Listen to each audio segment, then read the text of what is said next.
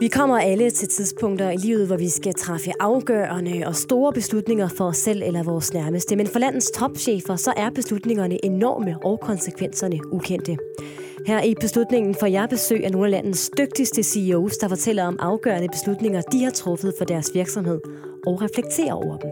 Om det så handler om fyringsrunder, frasalg eller forlitterklæringer.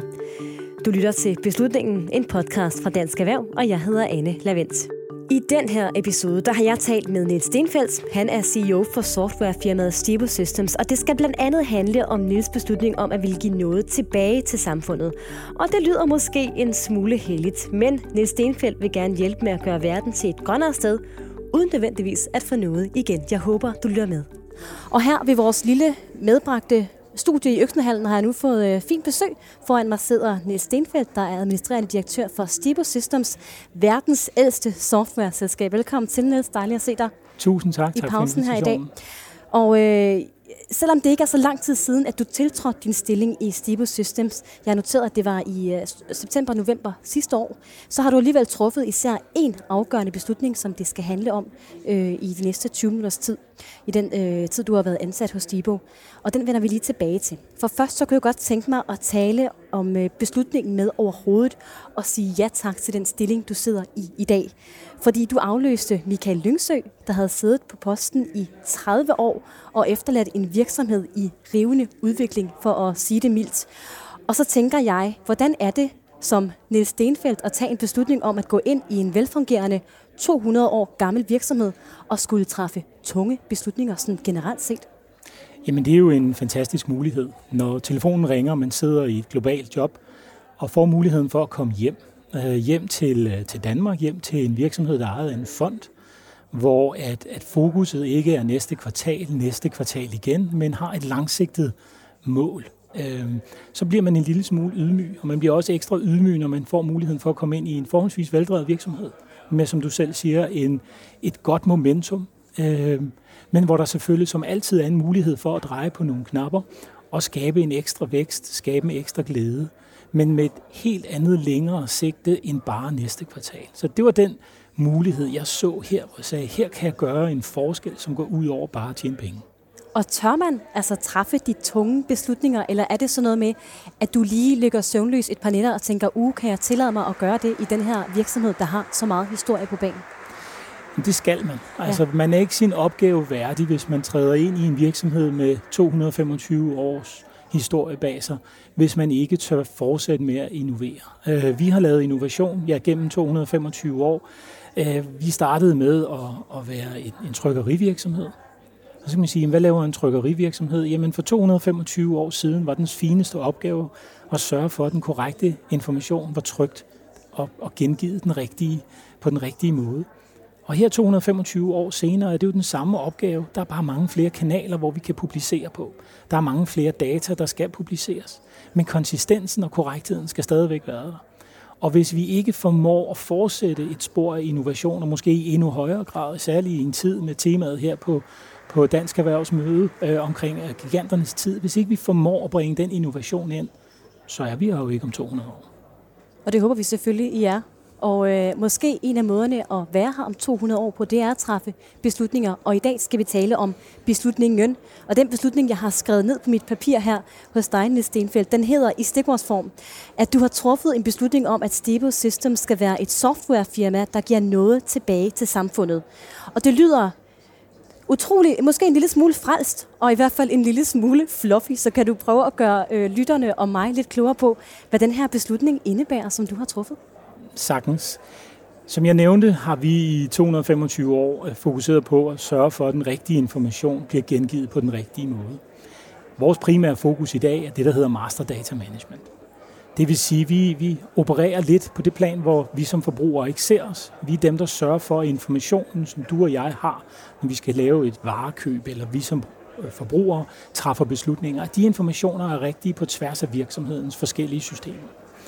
Ved at sørge for det, har vi også en helt unik mulighed for at skabe en bedre transparens for den slutbruger, sådan så han eller hun kan træffe en bedre beslutning. Og det vi gerne vil, det er, at vi vil sige, når vi kigger på den løsning, vi leverer ud, så har vi en mulighed for at hæve os lidt op og sige, i stedet for bare at sælge den teknologi, lad os nu lave et konkret løfte om, at vi også bidrager aktivt til, at der bliver truffet bedre økologiske valg, bedre valg i forhold til, hvordan vi reducerer vores CO2-udslip.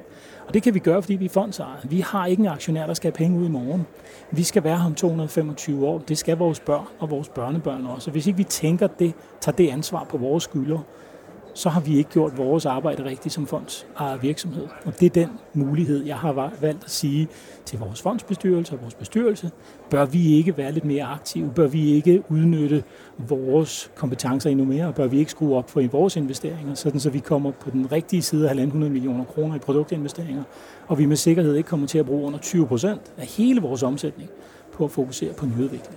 Og nu var du inde før, at det her det handler om information til slutbrugere. Kan du prøve at blive lidt mere konkret på, hvad det er for noget information, I øh, dels sidder og arbejder med, men også hvordan I kan øh, bevæge det i den retning, som du nu har truffet en beslutning om? Ja. Hvis vi kigger på øh, modebranchen, det kunne være et konkret eksempel, vi kan alle sammen forholde os til, at vi skulle ud og købe et par kopperbukser. Ja, det kender jeg godt. Det kender jeg, ja. det, det kan jeg se. det kan lytterne så ikke, men det kan jeg se. Ja. Øhm, så, øh, så har vi jo som forbrugere typisk en mulighed for at gå ind i en tøjforretning. Vi kigger på det her sæt bukser. I nogle tilfælde, så går vi rent faktisk hjem, og så bestiller vi den hjemme på nettet.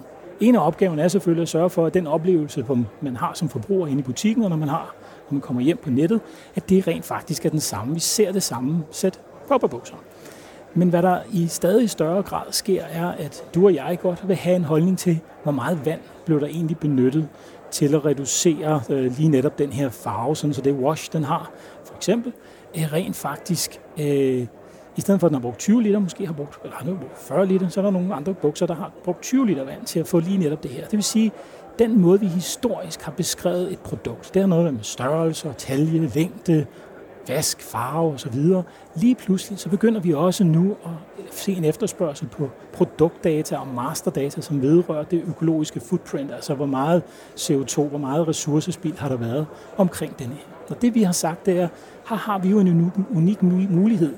Fordi i hele den datainfrastruktur, vi leverer mellem på den ene side leverandører og producenter, detailvirksomheder og så i sidste ende forbrugere, der er der også der ligger der og sørger for, at alle de her data, de rent faktisk bliver udvekslet. Men hvorfor ikke gå skridtet videre og sørge for, at den mulighed, forbrugerne ønsker, den rent faktisk også er til stede ved at stille til rådighed det datalag, der gør, at vi rent faktisk kan udveksle det her. Og det er ikke noget, vi tager penge for. Ja, nu siger du, hvorfor ikke gå skridtet videre? Men så får jeg jo lyst til at stille spørgsmålet, hvorfor gør det? Hvorfor er det her vigtigt for Stibo Systems? Det er, det er vigtigt for Stibo Systems, fordi om 225 år, så skal vi også have ansatte. Og det skulle gerne være nogle ansatte, som er, er stolte af at arbejde i den virksomhed, der måske var en lille brik i at ændre den adfærd, vi har som forbrugere, hvor vi træffer nogle bedre beslutninger. Fordi når dagen er omme, så kan vi jo tale om, at der er et ansvar og, og, om, om at træffe bedre beslutninger, som gør, at vi får en bedre verden, hvor der er mindre plastik i havene osv. Men, men vi har jo organiseret vores verden på en måde, som, som jeg plejer simpelt at sige, vi har privatiseret alle fordelene, og vi har socialiseret alle udfordringer. Plastik i havene, det har vi socialiseret. Vi er nogen, der vil løse det her problem. Mm. Men når fonds har, har man faktisk en mulighed, mener jeg, for at bringe de her to verdener lidt sammen. Vi har ikke en aktionær, der skal have penge ud i morgen, men vi har muligheden for at sætte os ned og sige, skulle vi ikke bruge noget af vores erhvervsevne til rent faktisk at lave innovation, som ikke gavner os, kommer aldrig, måske ikke til at gavne mig super meget med mine børn og mine børnebørn, og de ansatte, vi skal have om 225 år, de skulle gerne have en positiv effekt af det, vi går og laver. Det vil jeg gerne investere i. Det er den beslutning, vi har truffet. Og det lyder også som en beslutning, som især du har truffet, altså noget, som ligger dig øh, meget på sinde. Kan du prøve at tage os lidt ind i processen i Stable Systems? Hvornår tog du, øh, kom den her idé op? Var det noget, du tog med dig ind, da du blev ansat for kort tid siden? Eller er det noget, der er dukket op efterhånden, som du har været ansat et stykke tid? Det er jo en mulighed, der, der rejser sig. Vi har haft øh, en meget god fremgang her de senere øh, måneder, og sådan set også de sidste par kvartaler. Jeg vil ikke sige, at det har noget med, med ændring i ledelsen, fordi det, her, det er jo ikke noget, man starter med at sælge fra den ene dag til den anden. Men vi har haft et andet fokus. Vi har haft nogle andre samtaler med nogle kunder, og der har været flere kunder, der har stillet os spørgsmålet. Vi kan se, at vores forbrugere har behov for mere information end den klassiske produktinformation. Vi kan se, at vi har brug for at kunne hjælpe med at identificere vores kunder på en måde, hvor hvem, er, hvem har efterspurgt den og den type information. Og så har vi sagt, at det kan vi jo godt. Det er jo en attribut, det hedder det vores digitale sprog. Ja. Det kan vi jo sagtens hjælpe jer med. Og så begynder man at have en dialog, og meget af den innovation, som vi laver, baserer jo sig på, at vi sætter os ned og lytter til vores kunder. Vi gør det med en ydmyghed. Og så siger vi, jamen med den teknologi, vi har, hvad kan vi bidrage med? Og når du går ind i det fællesskab og siger, jamen hvad kan vi så rent faktisk gøre fra et investeringsmæssigt perspektiv, jamen, så ser jeg en mulighed for, at vi bevæger os signifikant længere, end det kunden måske lige oprindeligt havde tænkt. Og vi siger, men hov, hvis I som detaljvirksomhed har det her behov, så er der jo nok også nogle andre i fødekæden, vi skal have med. Og det er jo noget af det, vi arbejder med på andre fronter. Så når vi bringer de her tre, fire ting sammen i spil, så begynder der at forme sig en idé. Så begynder man at tage nogle produktfolk med, man begynder at tage nogle økonomifolk med, man begynder at tage nogle sælgere med. Sige, hvad siger I til det her idé? Og så siger de, det her det giver god mening. Det giver rigtig god mening. Så snakker vi med nogle flere kunder, og lige pludselig så begynder der at forme sig et koncept, og så sætter vi os ned, og så beslutter vi os, det her, det giver mening. Det skulle der være nogen, der havde gjort før, men nu gør vi det. Nu er det her jo et øh, lille lukket forum. Vi laver en podcast, der hedder Beslutningen midt i Øksenhallen dog med utrolig mange mennesker, der går rundt omkring os. Hvis vi lige ignorerer dem, og så siger vi, at nu kan du komme med alle dine bekymringer. Det er en gratis psykologteam, det her, Nils, hvor du kan sidde og fortælle mig om de øh, tanker og de bekymringer og de søvnløse netter, du har haft omkring det her, den her beslutning. Hvilke udfordringer har der været? Den største bekymring ligger faktisk uden for Danmarks grænser. Ja. Øhm, at være fondsejet virksomhed er, øh, er noget, vi forstår i Danmark. Det er en fantastisk ejerform. Hvis vi kigger på, hvor stor del af den danske forskning, som kommer fra, fra fondsejede virksomheder, så har vi en, i mine øjne nok verdens bedste ejerform. Hvis jeg tager til USA, hvor jeg er en gang om måneden, og prøver at forklare vores ejerskab til nogle amerikanere, så når jeg siger foundation, så siger oh, charity, og så siger nej, nej, nej, det er det ikke det her, og så forklarer vi, at der er ikke nogen, der skal have penge ud i morgen, og så, okay. Og så når man så siger foundation igen, så er det hedge fund. Nej, men det er det heller ikke, og så prøver vi at forklare det en gang til, at det, det er det her fælles ejerskab, der er etableret, hvor der ikke er en, der er ikke en, en aktionær, der er ikke en ejermyndighed, som skal have penge tilbage. Det er meget svært at forstå. Og du nævnte selv ordet, det der, det virker lidt heldigt. Ja. Det her er ikke heldigt. Det her, det giver mening for en fondsejet virksomhed, fordi vi har et sigte. Vi har jo, når dagen er omme, så er vores ejer et minde om nogen. I det her tilfælde, så er det Stibofonden. Mm. Øhm, og, og Stibofondens minde, hvis vi kan sætte det på landkortet, så har vi jo gjort noget godt for det minde. Øh, det er et anderledes perspektiv. Det er der ikke ret mange, der har. Det skal vi øve os rigtig meget i at forklare, så vi ikke fremstår hellige, for det er jo ikke målet. Målet her, det er bare at gøre noget godt, fordi det kan måske gøre mine børn og mine svigerbørn og deres børn og børnebørn og oldebørn. Det kan det måske være, at de bliver en lille smule stolte. Jeg har ikke en stor forventning om, at de bliver meget stolte, men hvis de bare kan sige, hey, vi var faktisk med til at gøre en forskel, så har vi gjort det godt. Vi krydser fingre. Jeg tænker, hvilke konkrete konsekvenser har det her haft internt hos jer, hos, øh, hos Stipper? Det har jo den konsekvens, når man vælger at skrue op for sit udviklingsbudget på niveau, der svarer til cirka 30 procent, som vi skal have ind. Øh, en ting er, at du skal ansætte nogle mennesker. Ja. Øh, du skal også sørge for, at organisationen er klar. Vi har nogle meget stærkt forankrede værdier, som vi har oparbejdet gennem mange år. Det er vigtigt, at vi tror mod dem. Øh, vi har en ydmyghed og en selvtillid. Det kan være svært at se de to ord sammen, men humble confidence er en del af den måde, vi beskriver os selv som virksomhed og Stibo System. Og det er klart, når man ansætter øh, i, i hundreder af mennesker over en forholdsvis kort overrække, øh, som, som vi kommer til at fortsætte vil gøre, så skal vi være opmærksomme på, at vi stadig er dem, vi er. Og vi stadigvæk fokuserer på de kunder, som vi har, og vi ikke lover noget, vi ikke kan holde. Så der, vi skal have den der balance, den skal være der hele tiden. Og det skal vi være meget opmærksomme på. Så udover at der er en investering, den skal på et eller andet tidspunkt forhåbentlig jo også gerne vise sig i, at vi fortsætter den gode vækst, vi har. Øh, men helt afgørende er, at vi forbliver den, vi er, og vi sikrer det langsigtede innovation, og ikke kun fokuserer fordi det jo vigtige er, at vi kan jo godt gøre et bidrag til at skabe en bedre verden ved, ved vores brug af master data management. Men hvis vi ikke tjener tilstrækkeligt med penge til at fortsætte med at finansiere vores innovation, så lykkes vi jo kun i en periode. Vi skal jo stadigvæk lykkes også om 200 år. Det kræver, at vi fortsat bliver ved med at sælge også kommersielle løsninger som supplement til det, vi, det bidrag, vi kan gøre til at skabe en bedre verden. Nu tænker du jo store tanker om det her, og det er flotte ord, der øh, kommer ud af din, øh, din mund. Har I noget mere, altså konkret, har I nogle målsætninger på det her område? Målsætninger har vi selvfølgelig masser af. Målsætningerne knytter sig til, hvad er det for en, en transparens, vi kan skabe for du og jeg som forbrugere. Mm. Det er svært at sætte tal på, for vi ved det helt grundlæggende ikke. Det er jo det, vi starter nu. Vi kan se, at der er en lang række detaljvirksomheder, som siger til os, hjælp os med at få fat i de data, så vi kan give muligheden for, at vores forbrugere træffer bedre valg. Hvis vi bare er der, og når lige netop der, hvor vi siger, der er måske 20 af verdens største, vi har nogle af alle de største detaljvirksomheder i verden allerede i dag. Så hvis en Walmart eller en Home Depot, eller hvem det nu måtte være, vores store kunder, kommer til os og siger, I hjælp os, så er vi faktisk kommet langt.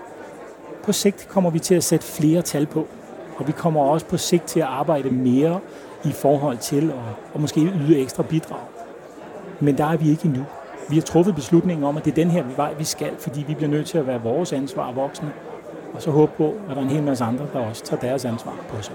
Og nu snakker du om på sigt. Hvis vi nu spoler 10 år frem og mødes her i øh, Øksnehallen igen til årsmødet hos Dansk Erhverv, hvilken forskel håber du så, at øh, den her beslutning har betydet på den lange bane? Mindre spild. Mindre spild af emballage, mindre spild af af ressourceforbrug omkring produkter, og så en forbrugerbase, som måske helt grundlæggende bare er blevet bedre stillet til at kunne træffe oplyste valg. Nu er du jo relativt ny i øh, jobbet stadigvæk hos øh, Stibo Systems. Er der flere store beslutninger eller den her øh, på vej fra din hånd? Ja. Kan du løfte sløret her i denne podcast. Nu er det jo så heldigt, at, at podcasten her handler om beslutningen. Ja, det er det. Så lad os holde os til den. Okay, så gør vi det. Uanset hvad, så skal du have tak for dit besøg, Niels Stenfeldt. Du er CEO hos uh, Stibo Systems. Det var en fornøjelse. Tusind tak, Anne. This podcast is produced by Bauer Media.